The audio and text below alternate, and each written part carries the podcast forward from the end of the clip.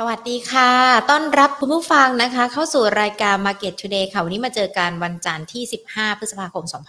2566 นะคะ อยู่กับหญิงวิมลวันเศรษฐถาวรแล้วก็ทีมงาน Market Today ทุกๆท่าน รวมไปถึงนักวิเคราะห์ด้วยนะคะ ที่จะเข้ามาพูดคุยการประเมินเกี่ยวกับสถานการณ์การลงทุน โดยเฉพาะในประเด็นในเรื่องของการเลือกตั้ง ที่เมื่อวานนี้เรามีการเลือกตั้งกันไป 14 พฤษภาคม แน่นอนวันนี้มีการเปิดเผยตัวเลขด้วยนะคะว่า คนกรุงเทพมหานครเนี่ยออกไปเลือกตั้งเมื่อวานนี้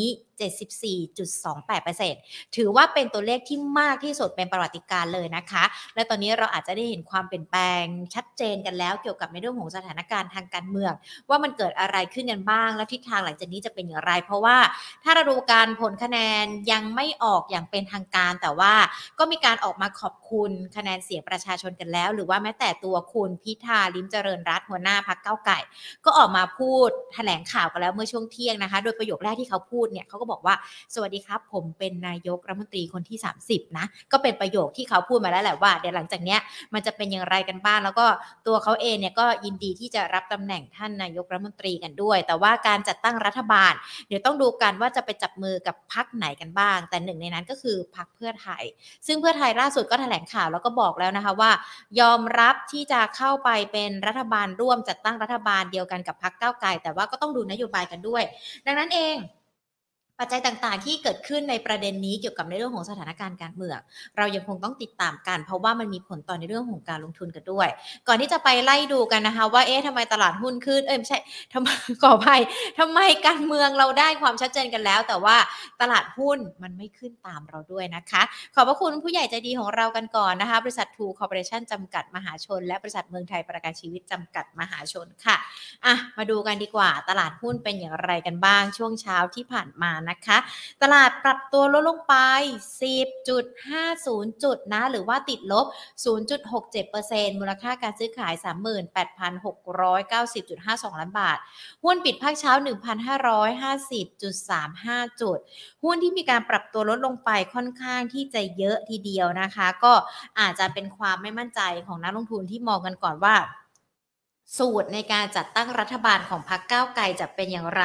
แล้วก็มีแรงขายหุ้นนะกดดันกันด้วยนะคะ หุ้นที่เกี่ยวข้องกับสถานการณ์การเมืองกราฟเนี่ยปรับตัวลดลงไป 6.19%นะคะ ปิดกันที่ 49 บาท 25 ตางค์มูลค่าการซื้อขาย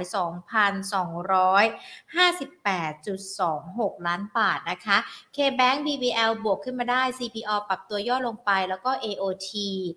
ไม่เปลี่ยนแปลงนะคะ อย่าง K-Bank เนี่ยบวกขึ้นมา 2 บาท ปิดกันไป 137 บาท 50 สตางค์ BBL บวกขึ้นมา 1 บาท 50 สตางค์นะคะ ก็ปิดกันไป 163 บาท 50 สตางค์ ส่วน CPO ปรับลดลงมา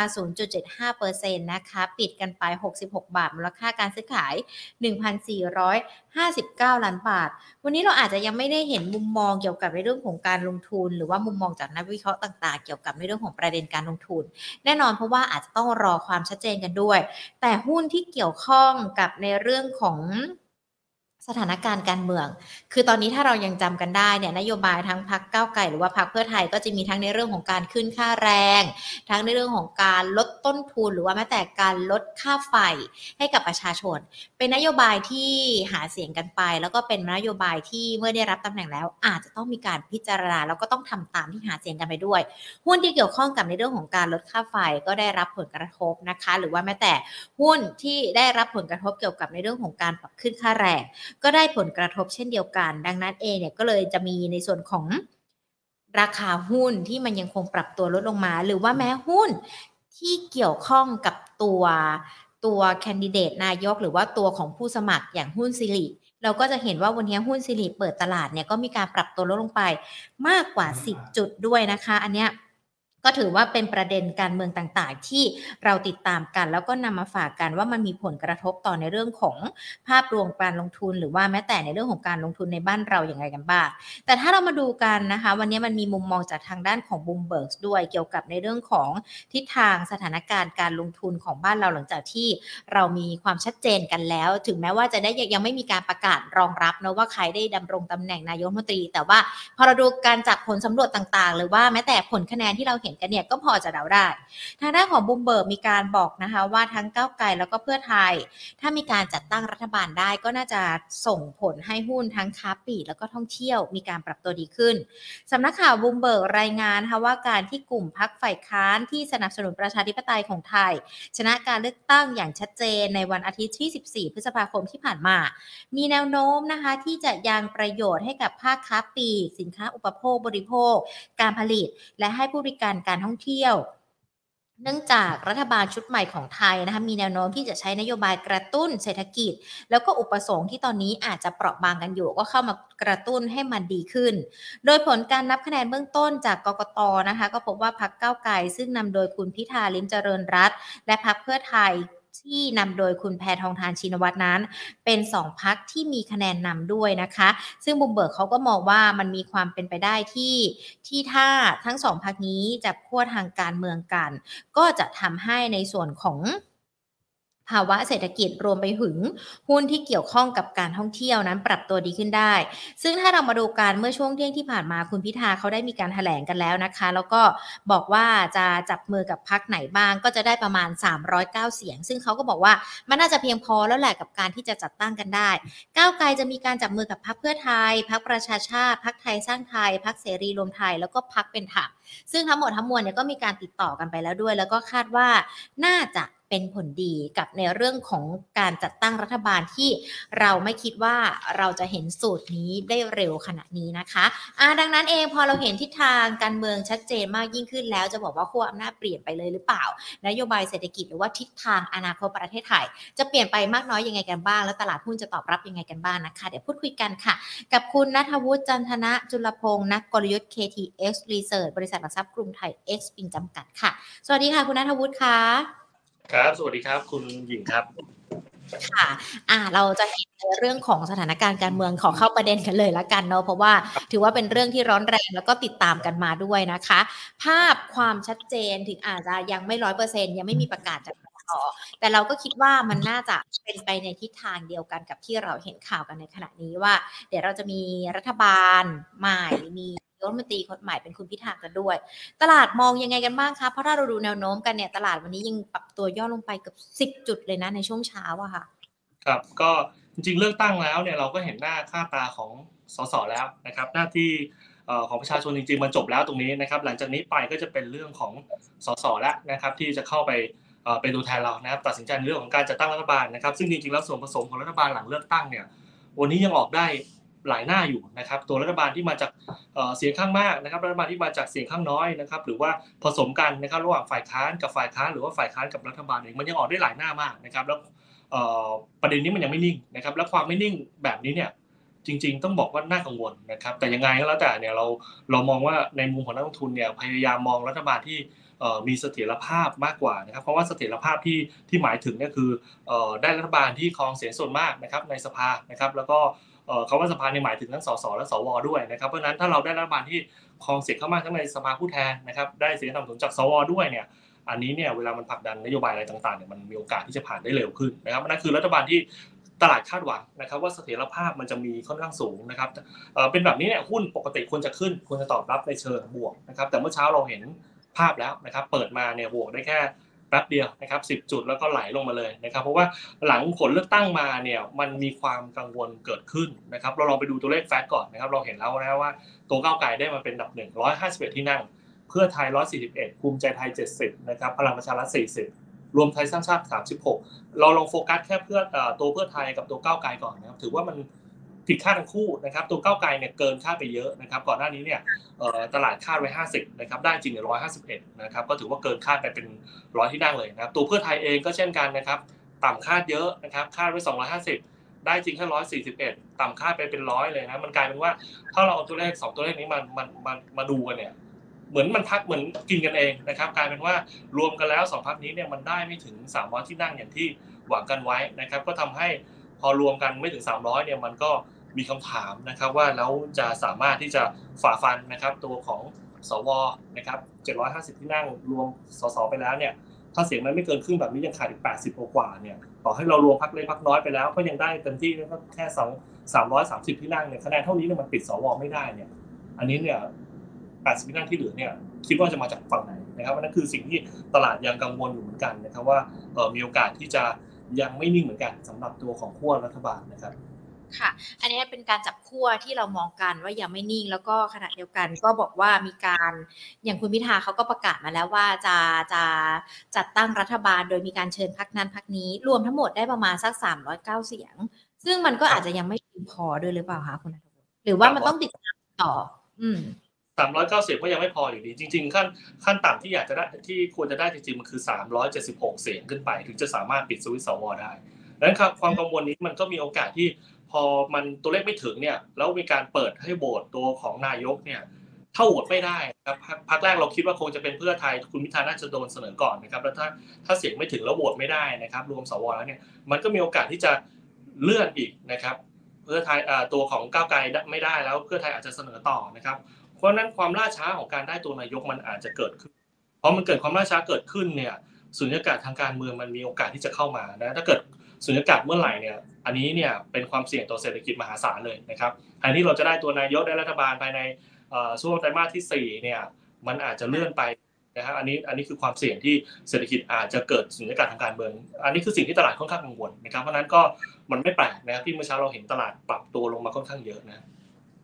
ตลาดยังกังวลแบบนี้อย่างต่อเนื่องไหมคะเพราะว่าสุญญากาศทางการเมืองอย่างที่เราคุยกันมันก็ดูเหมือนจะไม่ได้จบง่ายๆแล้วมันอาจจะต้องใช้ วิธีการระเบียบรอบคอบต่างๆ ด้วยซึ่งอาจจะล่าช้าออกไปก็ได้ หรือว่าอาจจะอยู่ในไทม์ไลน์ที่เขาเคยประกาศกันไว้ก่อนหน้านี้ ดังนั้นเองในช่วงนี้เราอาจจะเห็นตลาดหุ้น แตะๆอยู่แค่นี้หรือเปล่าคะ1,550 จุด จริง ๆ ก่อนหน้านี้เนี่ยเราเราเราจริง ๆสถานการณ์แบบนี้เนี่ยเราก็ไม่ใช่ว่าไม่เคยไม่ได้ประเมินเอาไว้นะครับ เราถ้าพูดกันตรงๆให้น้ำหนักเนี่ยเราเชื่อว่าถึงแม้ว่าตัวเพื่อไทยอาจจะยัง ได้เสียงน้อยกว่านะครับตัวของก้าวไกลนะแต่ว่าในในภาพแบบนี้เนี่ยตัวเพื่อไทยเองเนี่ยมีโอกาสนะครับที่อาจจะอาจจะไม่ไม่จำเป็นต้องจับมือกับก้าวไกลนะครับ สามารถเลือกได้นะครับ เลือกพักที่เป็นได้เสียงหนุนจากสวนะครับ รวมกันผมยกตัวอย่างนะครับ เพื่อไทยรวมภูมิใจไทย 70 ที่นั่งรวมกับพลังประชารัฐอีกได้เสียงรวมๆกัน 2 250 นะครับ ไปหาพรรคเล็กสัก 20 เสียงเนี่ย มันก็ได้ 207 280นะครับมันก็เกินกึ่งสภา แล้วถ้าตัวได้พลังประชารัฐมาก็ได้ตัวของสวเข้ามาหนุนด้วยเพราะนั้นแล้วเนี่ยรวมๆกันแล้วเนี่ยในทางนี้เนี่ยมีโอกาสที่ตัวเพื่อไทยจะเป็นผู้จัดตั้งรัฐบาลเองเหมือนกันนะครับเพียงแต่ว่าอันนี้ก็เป็นหนึ่งในช้อยนะครับที่คุยคุยกันอยู่นะครับถ้ามันออกในเชิงนี้เนี่ยคือก็ต้องพูดตามเนื้อผ้านะครับว่าตัวเพื่อไทยนะครับได้เสียง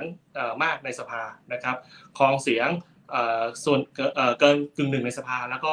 ได้เสียงสนับสนุนจากสวด้วย ใน part ของนักนักลงทุนนักมุมมองในเรื่องของตลาดเองเนี่ยก็จะมองว่าในใน part แบบนี้เนี่ยมันค่อนข้างมีเสถียรภาพนะครับเพราะว่าตัวรัฐบาลเองครองทั้งสสครองทั้งสวมันก็มีโอกาสเกิดในแบบนี้ขึ้นมาเหมือนกันนะครับ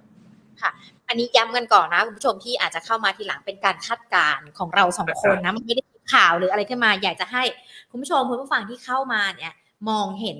ภาพให้กว้างมากยิ่งขึ้นว่าเอ๊ะถ้าการจับขั้วเป็นแบบนี้ตามข่าวที่เราที่เราเห็นกันมามันจะเกิดอะไรขึ้น หรือว่าถ้ามันผิดคาดกันไป หรือว่ามันมีอะไรเปลี่ยนแปลงเซอร์ไพรส์เกี่ยวกับเรื่องของการเมืองทิศทางตลาดมันจะเป็นอย่างไรนะคะ จะได้เห็นภาพวงกว้างแล้วก็ชัดเจนมากยิ่งขึ้น ดังนั้นเรามองไหมคะคุณนัทวุฒิคะตลาดหุ้นเอารอบสักเดือนนี้ก็ได้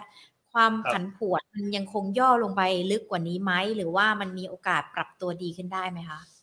จริงๆ เรามองถ้าไม่ได้มองแค่เรื่องของการเมืองอย่างเดียวนะครับ อย่างมองปัจจัยบวกอื่นเข้ามาด้วยอย่างเมื่อเช้าเองอะไรเนี่ยมันก็มีตัวเลขของ GDP ไทยออกมานะครับ ก็ถือว่าถือว่าดีนะครับ ถือว่าดีกว่าคาดด้วยนะครับ แม้ว่าจะโดนเรื่องของการเมืองกบไปนะครับเรื่องของการเมืองเนี่ยเรามองว่าจริง ๆ แล้วปกติหลัง election rally หลังเลือกตั้งหนึ่งสัปดาห์เนี่ยส่วนใหญ่หุ้นจะขึ้นนะครับ แต่ว่าความไม่ชัดเจนแบบนี้เนี่ยถ้าปล่อยให้เกิดนานๆเข้าเนี่ยมันก็มีโอกาสที่ตลาดหุ้นจะปรับฐาน แต่การปรับฐานเรามองว่าคงไม่ได้ ไม่ได้ถึงขั้นลึก เพราะว่าเรามีปัจจัยบวกเยอะนะครับไล่ตั้งแต่ e a r n i n g ที่ดีนะครับตัว GDP ไทยเมื่อเช้าที่ออกมาดีกว่าคาดนะครับรวมไปถึงตัวฟันฟลอนะครับเราคือถ้าคนดูตัวของฟันฟลออยู่นะครับแล้วดูแค่เฉพาะตลาดหุ้นอาจจะไม่เห็นนะครับแต่ว่าถ้าดูในตลาดบอลด้วยเนี่ยเราเห็นสัญญาณการไหลเข้าของฟันฟลอเนี่ยมาตั้งแต่วันที่ 21 เมษายนแล้วนะครับแล้ววันนี้เนี่ยสะสมเพิ่ม 6-70 ปอร์เซ็นต์แล้วนะครับ เพราะนั้นภาพโดยรวมๆของพื้นฐานเศรษฐกิจเราถึงแม้ว่าอาจจะมีความเสี่ยงเล็ก ๆ ในเรื่องของการเมืองที่มันยังไม่นิ่งในช่วงนี้เนี่ยเรามองว่าโอกาสที่จะปรับฐานลงไปลึกๆเนี่ยคงไม่คงไม่เกิดขนาดนั้นนะครับลงมาไม่น่าจะถึงขั้นหลุดโลเดิมนะครับพันห้าร้อยเจ็ดคงคงไม่น่าจะถึงขั้นนั้นเรามองว่าลงมาก็เป็นจังหวะที่ดีแล้วกันนะครับในการเก็บสะสมไปนะครับเพราะนั้นแล้วเราเราโดยรวมๆเรายังมองว่าตลาดหุ้นไทยเนี่ยถ้าปรับฐานก็ยังเป็นจังหวะที่น่าสนน่าสนใจอยู่ครับ ก่อนที่เราจะไปมองว่าเราจะเก็บสะสมหุ้นไหน ขอดูหุ้นที่เกี่ยวข้องกันหน่อยนะคะ เพราะว่าบางทีแล้วเนี่ยพอเราเห็นภาพในเรื่องของการเลือกตั้งแล้ว เราก็จะย้อนกันไป ถึงในเรื่องของนโยบายต่างๆ ที่พรรคการเมืองเคยหาเสียงกันไว้ก่อนหน้านี้ ลดค่าไฟบ้างแหละ เพิ่มค่าแรงกันบ้างแหละแน่นอนมันมีผลต่อในเรื่องของทั้งต้นทุนกันด้วย มันมีผลกับบริษัท จดทะเบียนในตลาดหลักทรัพย์กันด้วยอย่างที่เราเห็นกันนะคะ หุ้นที่เกี่ยวข้อง มันอาจจะมีการปรับตัวย่อลงมา อย่างวันนี้กราฟก็มีการปรับตัวลดลงแรงเลยนะคะ3บาท25สตางค์คุณนัทวุฒิมองตัวนี้ยังไงกันบ้างคะสำหรับกราฟค่ะเอ่ออย่างตัวนโยบายหลักๆ ที่เห็นช่วงนี้ที่เข้ามาก็เรื่องลดค่าไฟนะครับเราก็เริ่มเห็นแล้วนะครับนั้นแล้วหุ้นกลุ่มที่ได้ประโยชน์จากเรื่องนี้เองก่อนหน้านี้ไปก็ก็มีไม่แปลกที่จะ ปรับตัวลงมานะครับ ก็เรื่องของการปรับลดค่าไฟมันอาจจะไม่ได้ง่ายขนาดนั้นนะครับ เพราะว่ามันก็ยังมีต้นทุนในเรื่องของราคาพลังงานมีหลาย ๆ อย่างรออยู่เหมือนกันนะการปรับลดลงมาเนี่ยมองว่ามันก็แค่เป็นการรับข่าวในระยะสั้นนะครับกว่าที่จะเห็นในเรื่องของการควบคุมนะครับค่าไฟเนี่ยจริง ๆ มันก็ไม่ได้ง่ายนะครับดังนั้นการปรับลดลงมาจังหวะแบบนี้นี่ก็เป็นจังหวะที่ที่ดีนะครับอย่างตัวกัฟเองเนี่ยตัวกลุ่มนี้เองโดยโดยรวมๆเนี่ยจัดเป็นหุ้นดิเฟนซีฟ ตัวหนึ่งนะครับที่รายได้สม่ำเสมอนะครับ ถ้าเวลาตลาดมีความเสี่ยงมากๆนะครับ มันก็มักจะเป็นตัวหนึ่งที่คนก็เข้าไปทยอยสะสมนะครับนั้นเราราคาที่ปรับลดลงมาเยอะๆนะครับ ตัวนี้ก็จะเป็นตัวหนึ่งที่ค่อนข้างน่าสนใจนะครับ ถ้าเราดูเนี่ยผมขอดูนิดหนึ่งนะค่ะลงมาเยอะนะครับ โลเดิมอยู่แถว48.5 บาทนะครับ มองว่าจริงๆเนี่ยน่าจะไม่ มีโอกาสที่ไม่น่าไม่น่าจะถึงขั้นหลุดโลเดิมลงไปเยอะนะครับ ก็แถวแถว48.5 นะครับ หรือว่าถ้ามันหลุดจริงๆเนี่ย46.5 จะเป็นอีกจังหวะหนึ่งในการที่เข้าไปซื้อได้นะครับสองด่านนี้ไม่น่าจะหลุดนะครับเพราะนั้นกลุ่มนี้ตัวนี้ลงมาเนี่ยก็ตั้งรับกลับไปนะครับ ก็ยังเป็นตัวหนึ่งที่เวลาเกิดแพนิคอะไรมาก ๆเข้ามาเนี่ย เป็นจังหวะที่ดีนะในการเข้าซื้อหุ้นในกลุ่มพวกนี้ค่ะได้จากตัวกราฟแล้วมันมีตัวอื่นด้วยไหมคะที่อาจจะได้รับผลจากในเรื่องของปัจจัยที่เราติดตามกันเนี้ยค่ะ เอ่อจริงๆ ถ้าเป็น investment rally ส่วนใหญ่นะครับหุ้นที่เป็น finance นะครับเป็นแบงค์นะครับเป็น property นะครับเป็นมีเดียเป็น ICT พวกนี้เนี่ยจะเป็นหุ้นที่มันเกี่ยวข้องโดยตรงกับตัวของ investment rally นะครับเวลาที่มันเอ่อถ้าเกิดว่าวันนี้เราอาจจะยังยังไม่เห็นเรื่องของรัฐบาลที่มันนิ่งมากพอนะครับแต่ถ้าเกิดว่าเราเริ่มเห็นสัญญาเริ่มมีการจับขั้วแล้วเริ่มเห็นทิศทางที่มันสามารถที่จะจะตั้งรัฐบาลได้เนี่ย กลุ่มพวกนี้เนี่ยถ้าลงมาก็ยังเป็นตัวที่น่าสนใจนะครับเพราะว่าอย่างที่บอกไปว่าใน part อย่างยกตัวอย่างอย่างตัวแบงก์เองเนี่ยนอกจากเรื่องของแตลี่เองนอกจากเรื่องของการเลือกตั้งเองเนี่ยที่มันอาจจะยังไม่นิ่งในช่วงนี้เนี่ย GDP เองที่มันดีเศรษฐกิจเราเริ่มดีกลุ่มแบงก์ก็จะเป็นตัวหนึ่งที่ค่อนข้างหนุนและราคากลุ่มแบงก์เองก็ วันนี้เองเนี่ยก่อนหน้านี้โดนกังวลเรื่องของ NPL มาเยอะปรับลดลง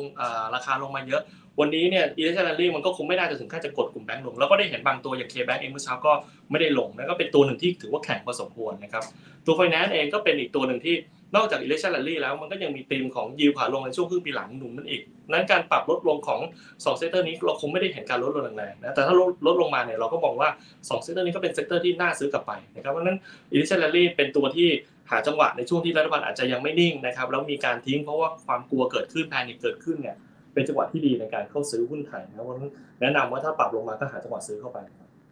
ขอดูอีกตัวหนึ่งแล้วกันนะคะ ค่อนข้างที่จะมีผลทีเดียวอย่างตัวซิลิอะค่ะ เปิดตลาดมานี่ปรับตัวลดลงไปเกือบเกือบสิบเอ็ดจุดกันเลยนะคะ มองตัวนี้ยังไงกันบ้างคะเป็นโอกาสสะสมไหมถ้าถ้า ถ้าเรามองประเด็นการด้วยหนึ่งตัว แล้วก็ประเด็นเกี่ยวกับในเรื่องของการดำเนินงานของตัวเขาเองด้วยอะค่ะซิลิเนี่ยเป็นตัวหนึ่งที่นอกจากการอ่าจริง ๆ ต้องยอมรับว่าราคาขึ้นมาเขาได้จาก 2 เรื่องนะครับ เรื่องของการเก่งเรื่องของเลือกตั้งด้วย ก่อนหน้านั้นเก่งว่าเพื่อไทยจะได้นะครับ แล้วก็สิริเองก็เป็นตัวหนึ่งนะครับที่ ที่มันมักจะล้อกันไปนะครับแล้วก็เก่งเรื่องนี้ขึ้นมานะครับบวกกับเรื่องของพื้นฐานของเขาเองนะครับค่อนข้างดีนะครับเรื่องของรายได้เขามีโอกาสทำ all time high นะครับมันเลยทำราคาขึ้นมาเยอะนะครับก็ขึ้นไปยืนแถวๆสองบาทนะครับแต่พอเจอเรื่องของเพื่อไทยที่มันอาจจะได้เสียงค่อนข้างน้อยหน่อยนะครับก็มีการทิ้งราคาลงมาเมื่อเช้าลงไปเรื่อยแถวบาท65วันนี้ก็ตอนนี้ก็เริ่มได้ราคานะครับการปรับขึ้นรอบนี้เนี่ยลงมา panic ขนาดนี้เนี่ยผมมองว่า low เดิมในแถวบาท55 จริงๆแถวๆนี้ถ้าเริ่มมีเงินสะสมบ้างก็สามารถสะสมได้นะครับ แต่ว่ามีโอกาสที่จะลงมา test แนวรับแถวบาท 60 บาท 65 นะครับโซนนี้ก็น่าซื้อกลับไป SIRI ยังเป็นตัวหนึ่งที่ตัดเรื่อง election rally ออกไปตัวพื้นฐานเองก็ยังประคองได้อยู่เพราะนั้นแล้วลงมาก็ยังเป็นจังหวะที่ดีในการซื้ออยู่ครับ ค่ะอะเราได้ประเด็นการเมืองมาพอสมควรกันแล้วด้วย เพราะว่าเดี๋ยวอาจจะต้องรอความชัดเจนอะไรกันเพิ่มเติมด้วยนะคะ เพราะยังไม่รู้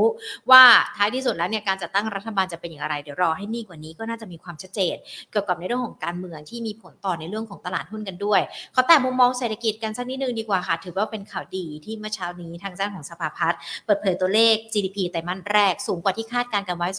2.7%แล้วก็สอดคล้องกับที่คุณนัทวุฒิพูดไปเมื่อสักครู่นี้ด้วยว่าภาวะเศรษฐกิจของบ้านเรา มันริ่มมีทิศทางที่ดีขึ้นแล้วมุมมองเศรษฐกิจไทยหลังจากนี้ไปเป็นจนถึงต่อเนื่องถึงปลายปีแบบนี้ แสดงว่ามันมีทิศทางที่ปรับตัวดีขึ้นใช่ไหมคะใช่ครับก็คือตัว GDP ไทยออกมาดีกว่าคาดนะครับ เราเองจริงๆเรามองมองดีตั้งแต่แรกอยู่แล้วนะครับเพียงแต่ว่าแต่มาสสี่อาจจะมีหลุมนิดนึงตรงที่ว่าตัวส่งออกเองของเราเนี่ยมันผิดคาดไปเยอะ เนื่องจากว่าตัวคู่ค้าของเราในช่วงไตรมาสที่หนึ่งเนี่ยในช่วงไตรมาสที่สี่เนี่ย มันค่อนข้างจะลงมาต่ำเยอะนะครับเศรษฐกิจคู่ค้าเราค่อนข้างจะมีปัญหา แล้วก็เราเองเนี่ยศักยภาพในการแข่งขันนะครับตอนช่วงไตรมาสที่ 4 จะเห็นว่าเป็นช่วงที่ค่าเงินบาทเราแข็งมาก NER เราแข็งไป8%เพราะฉะนั้นเวลาเราแข่งกับใครเนี่ยมันอาจจะแข่งได้ค่อนข้างยาก เราเลยเสียศักยภาพการแข่งขันไปในช่วงไตรมาสที่4นะครับแต่ว่าพอไตรมาสที่1เนี่ยเราเห็นภาพของการฟื้นตัวนะครับโดยเฉพาะ PMI ของคู่ค้าเราหลาย ๆ ประเทศเนี่ยมีการปรับตัวขึ้นมานะครับตัวส่งออกเราก็เริ่ม ฟื้นตัวกลับมาได้นะครับถึงแม้ว่าอาจจะยังติดลบนะครับแต่โดยรวมเนี่ยยังฟื้นตัวกลับขึ้นมา 3 เดือนที่ผ่านมาตัวเลขส่งออกเนี่ยฟื้นตัวดีกว่าคาดหมดนะครับรวมถึง NEER นะครับค่าเงินบาทถึงแม้ว่าในภาพใหญ่ๆยังอยู่ในทิศทางแข็งค่าแต่ว่าถ้าดู NEER เทียบกับสกุลเงินของคู่ค้าเราแล้วเนี่ยเทียบกับ quarter ที่4เนี่ยมันอ่อนลงมาประมาณ 2%มันก็แปลว่า quarter 4อาจจะเป็น quarter ที่เราได้เห็นตัวเลขของการส่งออกที่มัน bottom ที่สุดแย่ที่สุดไปแล้ว GDP ของไทยส่งออกค่อนข้างเยอะนะครับสัดส่วนส่งออกต่อ GDP ไทย นั้นถ้าสิถ้าตัวของส่งออกเราเริ่มฟื้นนะครับ ตัว GDP เราก็มีโอกาสที่จะเติบโตได้อย่างต่อเนื่องนะครับนั่นคือกลุ่มหนึ่งที่เราสนใจนั่นหุ้นที่เป็นส่งออกนะครับ ก็มีหลายตัวนะครับที่ราคาอาจจะอาจจะไม่ถึงขั้นว่าส่งออกกลับไปเป็นบวกในเร็วนี้นะครับ แต่ว่าอยู่ในทิศทางของการเริ่มเริ่มฟื้นตัว แล้วก็มีโอกาสลุ้นว่าตอนไตรมาสที่สี่มันเป็นบอททอมเพราะนั้นหุ้นที่ส่งออกที่มันมีการปรับราคาลงมาในในช่วง ช่วงช่วงแถวๆนี้เนี่ยมันมีโอกาสที่อาจจะซื้อได้แถวๆบอททอมก็เป็นกลุ่มหนึ่งที่เรามองว่าน่าสนใจนะครับนอกจากกลุ่มนี้เนี่ยมันก็ยังมีอีกตัวหนึ่งที่เราสนใจนะครับมากเป็นพิเศษนะครับก็คือพวกของการลงทุนนะครับโดยเฉพาะภาครัฐนะครับการลงทุนภาครัฐเนี่ยโดดเด่นนะครับโดดเด่นจริงโดดเด่นมาตั้งแต่ไตรมาสที่ 2 ของปีที่แล้วแล้วนะครับวันนี้เองตัวเลขที่ออกมาเนี่ยก็ยังโตได้อย่างต่อเนื่องนะครับลงทุนภาครัฐเองเนี่ยออกมา 4.7%นะครับเทียบไตรมาสที่แล้ว 1.5% เรามองว่าการภาครัฐเองถึงแม้ว่าอาจจะเจอในช่วงแบบนี้เนี่ยที่อาจจะมีการเปลี่ยนผ่านรัฐบาล อาจจะมีการหยุดหยุดชะงักบ้างในแถวนี้เนี่ยแต่เราโดยรวมเรามองว่ารัฐบาลชุดใหม่ที่เข้ามาเนี่ยสิ่งแรกที่จะทำก็คือ จะเน้นเรื่องของการลงทุนมากกว่าการกระตุ้นเศรษฐกิจโดยการใช้จ่ายผ่าน โครงการต่างๆ เรามองว่าโครงการกระตุ้นเศรษฐกิจต่างๆ ของภาครัฐเนี่ยมันจะเบาลง เพราะว่าอย่างที่บอกไปว่า GDP อยู่ในทิศทางขาขึ้นนะปีนี้ปีหน้าเนี่ยมีโอกาสลุ้นแตะ4% 2 ปีต่อเนื่องแบบนี้เนี่ยการกระตุ้นเศรษฐกิจความจำเป็นมันก็จะน้อยลงไป เพราะนั้นรัฐบาลเองก็จะมีการเบนเข็มนะครับเน้นเล็กมามามาให้น้ำหนักกับเรื่องของการลงทุนมากขึ้นเพราะนั้นหุ้นอะไรที่มันเกี่ยวข้องกับเรื่องของการลงทุนเนี่ยเรามองว่าอาจจะเป็น key driver ถัดจากตัวของ reopening นั้นก็จะคือภายในครึ่งปีหลังเนี่ยส่งออกนะครับกับตัวของ การลงทุนโดยเฉพาะภาครัฐนะครับและอาจจะตามมาด้วยภาคเอกชนเนี่ยจะเป็น key lever ที่จะเข้ามาแทนตัว reopening ที่ตอนนี้เอง reopening ต้องยอมรับอย่างหนึ่งนะครับว่าเราเห็นตัวเลขของนักท่องเที่ยวเนี่ย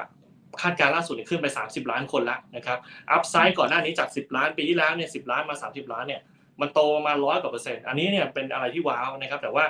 จากนี้ไปเนี่ยจะ30 ล้านขึ้นไปเพดาน 40 ล้านเนี่ยมันแค่10มันแค่ 3 40เปอร์เซ็นต์นะมันความว้าวของมัน ลง แต่ว่าราคาหุ้นนะครับในกลุ่มนี้ไม่ว่าจะเป็นtourism นะครับถ้าเทียบจาก bottom เนี่ยราคาขึ้นมาร้อยเปอร์เซ็นต์ละตัวของ commerce เองก็ขึ้นมา 30%เพราะนั้นเรามองว่าภาพของ reopening หลังจากนี้โดยเฉพาะในครึ่งปีหลังเนี่ยมันจะ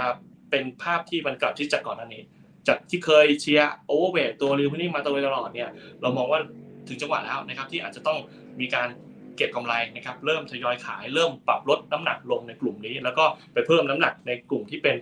การลงทุนมากขึ้นนะครับอันนี้คือ part ของ GDP ที่ที่เรามองภาพในช่วงที่เหลือของปีนี้ที่เราแนะนำให้ลงทุนนะครับค่ะตัวปัจจัยในประเทศของบ้านเราเนี่ยดูเหมือนว่าจะเป็นปัจจัยเชิงบวกมากยิ่งขึ้นเกี่ยวกับในเรื่องของการลงทุน มันจะไปคานน้ำหนักกับปัจจัยลบที่เราต้องติดตามจากต่างประเทศได้ไหมคะ แน่นอนครับ แต่ว่าปัจจัยจริงๆปัจจัยลบในต่างประเทศเนี่ยหลัก ๆ ตอนนี้เนี่ยเราห่วงของสหรัฐอย่างเดียวนะครับของสหรัฐเนี่ยมีอยู่ 3 เรื่องหลักๆนะครับก็คือเรื่องของเดฟซิลลิงนะครับทันไม่ทันนะครับหนึ่งมิถุนาเส้นตายนะครับสองคือเรื่องของเศรษฐกิจถดถอยนะครับไตรมาสสามไตรมาสสี่จะเป็นช่วงของการจีนสหรัฐจะเข้าสู่โซนของการติดลบนะครับสามในเรื่องของเมื่อกี้ไล่เรื่องของเศรษฐกิจที่อ่อนตัวของสหรัฐนะครับแล้วก็เรื่องของ ตัวของอีกข้อหนึ่งก็คือตัวของแบงค์นะครับความเสี่ยงของแบงค์ของสหรัฐเองนะครับก็ต้องดูว่ามันมีโอกาสที่จะลุกลามต่อไหมนะครับความเสี่ยงพวกนี้เนี่ยจริงๆเนี่ยก่อนหน้านี้เนี่ยมันกระทบไทยโดยตรง แล้วกระทบของเรามากกว่า เพราะว่าเวลามันมีความเสี่ยงมากขึ้นเนี่ยตลาดมักจะเรียกการชดเชยนะครับหรือมีการปรับ position นะครับลดน้ำหนักสินทรัพย์เสี่ยงนะครับเพิ่มน้ำหนักสินทรัพย์ปลอดภัยเราเลยเห็นภาพของการเข้าไปซื้อบอลของฝั่งสหรัฐนะครับ bond yield สหรัฐลดลง แต่ของไทยเนี่ยเรายังจำเป็นจะต้องขึ้นดอกเบี้ย แล้วตัว bond yield ของไทยเนี่ยยังอยู่ในทิศทางขาขึ้นอยู่เพราะนั้นการเข้าซื้อบอลยูของไทยเนี่ยตัวบอลของไทยเนี่ยมันอาจจะทำได้น้อยกว่าฝั่งของสหรัฐเราเลยเห็นภาพเวลาที่มีความเสี่ยงเพิ่มขึ้นเนี่ยหุ้นไทยจะปรับฐานลงมาค่อนข้างแรงมันเลยทำให้ก่อนหน้านี้เนี่ยไทยเนี่ยปรับลงมามาเก็ตลิพรีเมียมเราถูกเรียกชดเชยมาเยอะนะครับแล้วก็ถ้าเทียบกับสหรัฐเองเนี่ยตอนนี้เราสูงกว่าสหรัฐพอสมควรเพราะนั้นความเสี่ยงในปัจจัยภายนอกเนี่ยยังกระทบนะครับเพียงแต่ว่าเรา เรามองว่ามันมันรับข่าวเรื่องนี้แต่ไปพอสมควรดังนั้นถ้าออฟเซตกันแล้วเนี่ยเราเชื่อว่าปัจจัยบวกเนี่ยจะมากกว่าปัจจัยลบ แล้วก็ทำให้ตลาดหุ้นไทยในช่วงไตรมาสสามไตรมาสสี่เนี่ยมีโอกาสที่จะมีการปรับตัวของเซ็นดิปรับขึ้นได้นะตัวเป้านะครับ ค่ะอะเราก็คุยกันเป็นปัจจัยต่างๆ ที่เกิดขึ้นกันแล้วนะคะ ดังนั้นเองอาจจะถึงเวลาที่เราจะมาคุยกันเกี่ยวกับในเรื่องของสถานการณ์แบบนี้ ปรับตัวย่อลงแบบนี้มันทยอยเก็บสะสมหุ้นได้นะคะ วันนี้คุณนัทวุฒิมีนำมาฝากแฟนรายการ Market Today กี่ตัวคะเอ่อก็มีอยู่หลายตัวเลยนะครับ ก็เดี๋ยวไล่ไปทีละแล้วกันนะครับ ก็เอากลุ่มแบงก์ก่อนเลยนะครับ เราชอบนะครับ จริง ๆ ก่อนหน้านี้เนี่ยไตรมาสต้องสามไตรมาสที่ผ่านมาเนี่ยเราเอ่อ underweight ตัวกลุ่มแบงก์มาโดยตลอดนะครับ เพราะว่ามีปัญหาทั้งเรื่องของ NPL ที่มันยังซุกอยู่ใต้พรมเรายังไม่เห็นนะครับ รวมไปถึงความเสี่ยงจากเรื่องของยิวขาลง อาจจะไม่ได้เป็นบวกนักต่อหุ้นในกลุ่มของแบงก์นะครับ แต่ว่าภาพวันนี้เนี่ยมันมันมันเริ่มชัดเจนมากขึ้นนะครับ กลุ่มแบงก์เนี่ยราคาเนี่ยมันปรับลงมาเยอะนะครับไพทูบุ๊กแวลูของกลุ่มแบงก์เองเนี่ยลงมาถือว่าต่ำมากนะครับ แล้วตอนนี้เราเริ่มเห็นภาพของความเสี่ยง ความเสี่ยงแรกที่เราคุยเรื่องของ NPL เรื่องของการตั้งสำรองโอกาสที่มันจะน้อยลงเนี่ยมันมีโอกาสสูง เพราะว่าเราได้เห็นภาพของการไตรมาสที่1เนี่ยเราเริ่มเห็นภาพของการตั้งสำรองน้อยลงนะครับแล้วก็ตัวของงบที่ออกมาส่วนใหญ่ดีกว่าคาดนะครับทั้งกลุ่มเลยนะครับรวมไปถึงเราเห็นภาพของการเติบโตเศรษฐกิจเมื่อเช้า GDP ออกมาแล้วดีกว่าคาดแล้วเราเห็นภาพของในช่วงปีนี้นะครับสิ้นปีนี้จนถึงปีหน้าที่ยังอยู่ในทิศทางของการเติบโตเศรษฐกิจสองปีต่อเนื่องเพราะนั้นมันก็จะเป็นบวกต่อกลุ่มแบงก์ กลุ่มแบงค์เนี่ยเราเลือกมา 2 ตัวใน 3 ตัวจริงเราเลือกแบงค์ใหญ่นะครับแบงค์ใหญ่เนี่ยเราเลือกมานะครับกับ SCB นะครับตัวเคแบงค์เนี่ยอาจจะมีช่วงเล็กน้อยนะครับตอนไตรมาสที่ 1 อาจจะมีความกังวลในเรื่องหุ้นบางตัวที่อาจจะมีความเสี่ยงในเรื่องการ default เกิดขึ้นนะครับแต่ก็เห็นภาพแล้วนะครับว่ามีการตั้งสำรองไปเรียบร้อยแล้วก็งบโดยรวมเองแม้แม้ตั้งสำรองไปแล้วก็ยังถือว่าสูงกว่าคาดอยู่ 10%เนี่ยก็เป็นตัวหนึ่งที่ถือว่างบแข็งแกร่งเลยนะครับตัว KBank แล้วก็ถ้าเทียบ price to book value นะครับกับ BBL แล้วกันนะครับ เราจะเห็นว่า 2 ตัวนี้เนี่ยวันนี้เนี่ย KBank เนี่ยปรับตัวลงมามากกว่าตัวของ BBL แล้วจังหวะในการ reverse กลับนะหรือ rebound กลับเนี่ยเรามองว่า KBank มีโอกาสที่จะไล่กลับได้มากกว่านะครับเป็นตัวหนึ่งที่เรา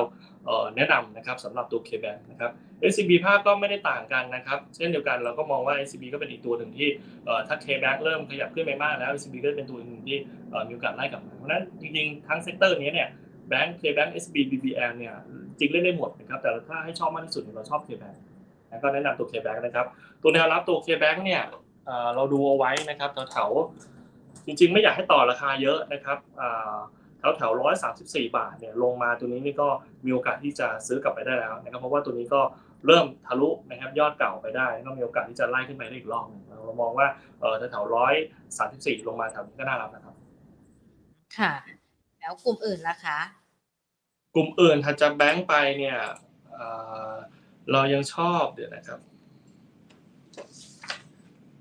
ตัว Finance เองก็ถือว่ายังเป็นพิกของเราอยู่นะครับไฟแนนซ์เองเนี่ยต้องไล่แบบนี้จริงเราคุยกันมาหลายหลายรอบแล้วนะครับสำหรับไฟแนนซ์เนี่ยเราชอบยิวกับทิศนะครับ เวลายิวกับทิศเนี่ยมีโอกาสนะครับที่กลุ่มไฟแนนซ์เองเนี่ยเขาจะมีการ rotate ในตัวของ บอลนะครับคือคือไฟแนนซ์ต้องบอกแบบนี้ว่าเขากินส่วนต่างนะครับของดอกเบี้ยนะครับดอกเบี้ยที่ปล่อยให้กับลูกค้ากับดอกเบี้ยที่เขาไปกู้นะครับส่วนใหญ่ก็จะออกบอลนะครับเพราะฉะนั้นเวลาที่ bond yield มันขยับขึ้นหรือดอกเบี้ยในช่วงดอกเบี้ยขาขึ้นแล้ว bond yield ขยับขึ้นเนี่ยกลุ่มนี้มีโอกาสที่ margin เขาจะแคบลงและที่ผ่านมาในช่วงปีที่ผ่านมาเนี่ยเราเจอภาพแบบนี้มาโดยตลอดนะครับไฟแนนซ์เองก็โดนทิ้งมาโดยตลอดนะแต่วันนี้เนี่ยภาพมันกำลังจะกลับทิศของอเมริกาเรามองว่าช่วงไตรมาสที่4อาจจะเป็นช่วงของการปรับ ตัวดอกเบี้ยเข้าสู่ขาลงของไทยเองเรามองว่าเดี๋ยวขึ้นอีกครั้งหนึ่งก็จะสิ้นสุดขาขึ้นของดอกเบี้ยนะครับวันนั้นแล้วเนี่ยตัวไฟแนนซ์เป็นตัวหนึ่งเวลายิวกับทิศเนี่ย price to book value ของแบงก์เนี่ยมันมีโอกของตัว finance เนี่ยมันมีโอกาสที่จะไล่กลับขึ้นมา เพราะว่า correlation ความสัมพันธ์ระหว่างตัว price to book value ของกลุ่ม finance กับตัวของ bond yield เนี่ยมันสวนทางกัน ถ้า bond yield เข้าสู่ขาลง ตัวราคาของ price to ตัวราคาของ finance มันมันมักจะเข้าสู่ขาขึ้นเพราะนั้นเราก็เชียร์กลุ่มนี้มาเลยตลอดที่ผ่านมาเราเชียร์สวัสด์นะครับเราเชียร์ MTC นะครับตัวสวัสด์มันก็ขึ้นมาเยอะแต่โดยรวมๆแล้วถึงแม้ว่าจะขึ้นมาเยอะเนี่ยในภาพระยะกลางเนี่ยเราก็ยังมองนะครับว่าลงมาก็น่าซื้อนะครับแล้วก็หกสิบไปแปดสิบเนี่ยมันมันไม่ได้น้อยเลย เพราะว่าถ้าเราดูยอดของมันนะครับราคาที่มันปรับขึ้นมาเนี่ยมันลงมาจากแปดเก้าสิบนะครับมันลงมาจากเก้าสิบนะครับลงมาลึกสุดสี่สิบวันนี้กลับไปประมาณสักยี่สิบาทหกสิบาทนั้นขึ้นไปเจ็ดสิบแปดสิบเรามองว่ามันยังไม่ได้ไม่ได้ไม่ได้ขี้เหร่เลยการยังอยู่ในสามการรีบาวอยู่ นั้นกลุ่มนี้เป็นกลุ่มหนึ่งที่ราคาถ้ามองว่าแพงนะครับ ใครไม่ได้เก็บมาเลยนะครับในช่วงก่อนหน้านี้เนี่ย ตรงนี้แพงนี่ก็รอย่อได้นะครับ ถ้าย่อมาเนี่ยก็ไม่ได้ต่อไม่อยากไม่ได้อยากให้ต่อเยอะนะครับ ตัวของสวัสด์เองเนี่ยเรามองว่าน่าจะลงมาระยะสั้นแถวแถวห้าสิบสามบาทห้าสิบสี่บาทก็ก็มีโอกาสซื้อได้แล้วนะครับ ก็มองแถวๆนั้นแล้วกันนะครับสำหรับตัวนี้ MTC ก็ยังเป็นน่าสนใจนะครับเพียงแต่ว่า MTC เนี่ยต่างจากสวัสด์นิดหนึ่งตรงที่ว่าเขามีความกังวลเรื่องของ เอ่อ NPL เยอะเยอะหน่อยนะครับเพราะว่าสวัสด์เองเนี่ยในช่วงหลังโควิดมาเนี่ยเขาลดในเรื่องของการปล่อยโลนลงไป จังหวะสวัสดีกว่านะครับลดโลนนะครับทำให้ในช่วงนั้นไม่ได้แบกรับภาระเรื่องของ NPL มากแต่ตัว MTC เนี่ยเจอเรื่องเรื่องของ NPL อยู่พอสมควรก็กดดันอยู่อยู่พอสมควรนะทำให้เราเห็นภาพของสวัสด์ในไล่ขึ้นแต่ว่า NPL ตัวของ MTC เนี่ยอาจจะยังไม่ได้ปรับขึ้นมากแล้ววันนี้เองเนี่ยเรามองว่าตัวของ NPL ของกลุ่มนี้เนี่ยมันก็คล้ายๆกับกลุ่มแบงก์นะครับว่าถ้า GDP มันเริ่มเข้าสู่ทิศทางขาขึ้นเนี่ยความกังวลมันน้อยลงกลุ่มพวกนี้เองก็มีโอกาสที่จะไล่ราคาขึ้นกลับขึ้นมาได้ดังนั้นทั้ง MTC ทั้งตัวสวัสด์เองก็เป็นอีกตัวที่น่าสนใจนะครับ MTC เนี่ยระยะสั้นแนวรับเนี่ยลงมาแถวๆสามสิบสามสิบห้าบาทนะครับก็จะเป็นแนวรับที่มีโอกาสก็ซื้อตรงนั้นไปได้นะครับสำหรับ MTC อันนี้ก็เป็น sector สองนะครับเราเชียร์ทั้งแบงก์เชียร์ทั้ง MTC เลย ปกติเชียร์ทั้งแบงก์เชียร์ทั้งไฟแนนซ์เลยปกติเราไม่ค่อยชอบเชียร์นะครับสำหรับกลุ่มแบงก์กับกลุ่มไฟแนนซ์คู่ๆกันแต่วันนี้เนี่ยมันมีดีกันคนละแบบนะครับเราเลยเชียร์ทั้ง2 sector นี้เนี่ยพร้อมๆกันได้นะครับอันนี้ก็เป็น2 sector ที่ตลาดปรับลงมาก็ก็ซื้อคืนกลับไปนะครับค่ะ sector นะคะยังมี sector อื่นด้วยไหมคะเออจริงก็ยังมีพวกภาพของอสังหานะครับรวมไปถึง property อ่า property อ่า property ต้องแยกนิดหนึ่งครับมี real estate กับตัวที่เป็น ตัวที่เป็นพวกนิคมพวกนี้นะตัว real estate เนี่ยก็น่าสนใจนะก็ก็ตีมเดียวกับตัวของ finance นะครับก็บอลนะครับที่มีโอกาส rollover นะครับในช่วงครึ่งปีหลังไปนะครับก็ไม่ต้นทุนมันก็มีโอกาสที่จะไม่ได้ขยับขึ้นมากนะครับแบบก่อนหน้านี้ก็เป็นหนึ่งตัวที่ที่เป็นกลุ่มที่น่าสนใจนะครับเราเชียร์ SC นะครับตัว SC มันก็จะล้อการเมืองอีกนะครับตัว SC ก็เป็นตัวหนึ่งที่ก็ต้องดูราคานะครับช่วงนี้อาจจะมีการเดี๋ยวผมดูนิด แต่ SC วันนี้ก็เหมือนจะย่อลงมาแล้วป่ะก็ย่อลงมาเหมือนกันก็คือไม่ต่างกับซีรีนะครับว่า SC กับซีรีคือในเชิงพื้นฐานเองเราก็มองว่ามันค่อนข้างดีนะแต่ว่ามันโดนกดดันจากเรื่องของแพนิคจากเรื่องของของการเมืองเข้ามาเพราะนั้นจังหวะแพนิคนี้เนี่ยผมมองเป็นโอกาสมากกว่านะครับเพราะนั้นจะรอให้ราคาลงมาแบบนี้เนี่ยมันก็หาโอกาสยากนะครับอย่างวันนี้ตัวของ SC เนี่ย ปรับลงมาเกือบเกือบสี่บาทนะสี่บาทสิบตังค์นั้นจังหวะที่มันลงมาแบบนี้ก็เป็นจังหวะหนึ่งที่ที่ที่ก็ต้องเก็บกลับไปนะครับเพราะว่าโดยภาพรวมพื้นฐานเองเนี่ยมันก็น่าสนใจนะครับอย่างตัวซิริเองก็เมื่อกี้เราคุยกันไปนะครับว่าตัวของยอดขายนะครับตัวของกำไรเขากำลังจะทำออทำไฮนะเพราะนั้นแล้วก็เป็นอีกตัวที่น่าสนใจนั้นพื้นฐานยังดีนะแต่แพนิคแค่ช่วงของระยะสั้นๆจากอิเลชันแรลลี่เนี่ยมองเป็นโอกาสทองแล้วกันนะครับสำหรับในการเก็บทั้ง SC ทั้งตัวซิริก็เป็น 2 ตัวที่เราเชียร์ในเรื่องอสังหา ตีมใหญ่ ๆ ที่รองรับมันอยู่ก็เรื่องของยิวกับทิศนะครับที่กำลังจะเกิดขึ้นประมาณในช่วงของไตรมาสที่ 4 ของปีนี้ก็เป็นอีกหนึ่งตัวที่ในภาพระยะกลางนะครับ ก็อาจจะยังเล่นได้อยู่นะครับก็เราก็ชอบเหมือนกันนะครับสำหรับตัวสังหาค่ะถือว่าได้หลายกลุ่ม ได้มา 3 กลุ่มแล้วก็หลายตัวเหมือนกันนะคะ เพราะว่าแต่ละกลุ่มเนี่ยก็จะมีมาฝากสัก 2 ตัวเนาะงั้นเดี๋ยวขอขอคำถามจากทางด้านของคุณผู้ชมที่ดูกันนิดนึงอย่างคุณ JH ค่ะ ขอถามกลุ่มที่เกี่ยวข้องกับการก่อสร้างนิดนึงค่ะ มองยังไงกันบ้าง แล้ววันนี้ก็ก็ร่วงลงไปด้วยนะคะ ก่อสร้างก็มีคือในก่อสร้างนะครับว่ามันก็มีพักมันก็มี2ฟากเหมือนกันนะครับแต่กลุ่มก่อสร้างเองเนี่ยเรามองเมื่อกี้เรามองว่าเรื่องของการลงทุนภาครัฐ จะเริ่มกลับมาโดดเด่นนะครับ ถ้าไม่มีการเลื่อนตัวนายกออก คือถ้าคือทุกอย่างเป็นลายนะครับ ตัวของรัฐบาลเราได้รัฐบาล เราได้ตัวนายกเป็นไปตามไทม์ไลน์เนี่ยการเบิกจ่ายงบมันไม่ได้มีการล่าช้าออกไปเนี่ยการลงทุนนะครับของภาครัฐมันจะโดดเด่นงั้นเราก็มีโอกาสที่กลุ่มก่อสร้างเองเนี่ยก็ก็ยังน่าสนใจอยู่นะครับเพราะนั้นก็ระยะสั้นมันเป็นความเสี่ยงที่ตรงนี้เนี่ยที่ที่ยังยังยังยังหาข้อสรุปได้ยากนะครับ ว่าตกลงแล้วมัน รัฐบาลในช่วงไหนนะครับ แล้วใครคู่ใครนะครับ โอกาสจับคู่กันแล้วไปโหวตแล้วนายกจะได้ไหมหรือว่าถ้าไปโหวตแล้วนายกไม่ผ่านก็ต้องไปหานายกคนใหม่เสนออยู่แบบนี้เนี่ยมันยังมีความเสี่ยงตรงนี้เกิดขึ้นนะครับ ว่าถ้าเกิดว่านายกได้ช้าความล่าช้าในการเบิกจ่ายงบมันก็จะช้าลง แต่ถ้าตรงนี้ไม่มีปัญหาเนี่ยเรามองว่าโดยภาพรวมๆหลังจากไตรมาสที่ 4 ไปเนี่ย กลุ่มนี้เป็นกลุ่มที่น่าสนใจ ไม่ต่างกับพวกของนิคมเองก็น่าสนใจนะนิคมเองจริงๆ เราชอบอมตะชอบปลาพวกนี้ก็น่าสนใจนะครับก็ในในในรูปแบบเดียวกันนะครับธีมของการลงทุนก็จะเป็นธีมที่เป็น key driver ที่กำลังจะเข้ามาดังนั้นทั้งก่อสร้างนะครับทั้งนิคมพวกนี้เนี่ยเราค่อนข้างชอบอยู่แล้วนะครับก็มองข้ามช็อตตัวนี้ไปหน่อย หรืออาจจะไม่มองข้ามก็รอดูก่อนนะครับว่าถ้าความชัดเจนมันมันมากพอนะครับว่าเราได้เห็นแล้วว่ามันไม่น่าจะเลื่อนเรื่องของตัวนายก เราได้เห็นรัฐบาล ที่มันเริ่มชัดเจนมากขึ้นเนี่ย ก็เป็นจังหวะที่เข้าซื้อนะครับ ก็ดูจังหวะทางนี้หน่อยแล้วกันนะครับค่ะได้เลยค่ะ วันนี้ตัวหุ้นที่ทุกคนถามมาจะเป็นหุ้นที่เกี่ยวข้องกับสถานการณ์การเมืองที่เกิดขึ้น ซึ่งคุณนัทวุฒิเนี่ยก็อธิบายเป็นภาพรวมกันไปแล้วด้วยนะคะ ว่าวันนี้เกิดอะไรขึ้น แล้วก็ยังได้หุ้นแนะนำมาอีกประมาณสักสามกลุ่มที่นำมาฝากนักลงทุนกันด้วย วันนี้ขอบพระคุณมาก ๆ เลยนะคะ แล้วเดี๋ยวโอกาสหน้าพูดคุยกับ Market Today อีกนะคะ สวัสดีค่ะ คุณ